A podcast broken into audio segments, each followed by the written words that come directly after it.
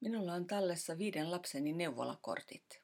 Pienet vaaleanpuna- ja vaaleansinikantiset vihkot, joiden sarakkeisiin kahdeksankymmentäluvulla merkittiin pään ympärys, pituus, paino ja tärkeimmät huomiot lapsen kehityksestä. Jokaisessa vihkossa lukee sama sanapari useampaan kertaan. Reipas tyttö, reipas poika. Muistan lukeneeni niitä onnellisena kuin kiitettävää koulutodistusta. Lapseni on niin kuin pitää. Neuvolan täti uskoo häneen. Jeesus lapsen vanhemmille vastaavan neuvolakäynnin tarjosivat Simeon ja Hanna, temppelipalvelukseen omistautuneet vanhukset, jotka olivat lukeneet silmänsä sameiksi ennustuksia tulevasta Messiasta.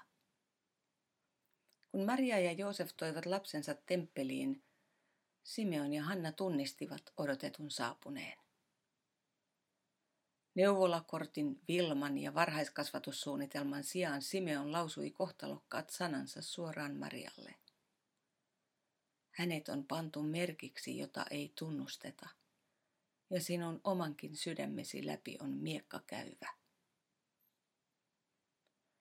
Jeesuksen vanhemmilta ei voinut jäädä ymmärtämättä, että heidän kotonaan kasvoi erityinen lapsi. Pelkäsivätkö he? Olivatko he hänestä ylpeitä?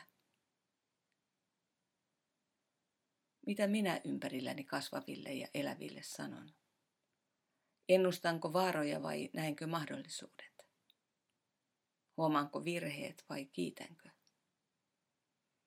Epäilenkö vai luotanko tulevaan?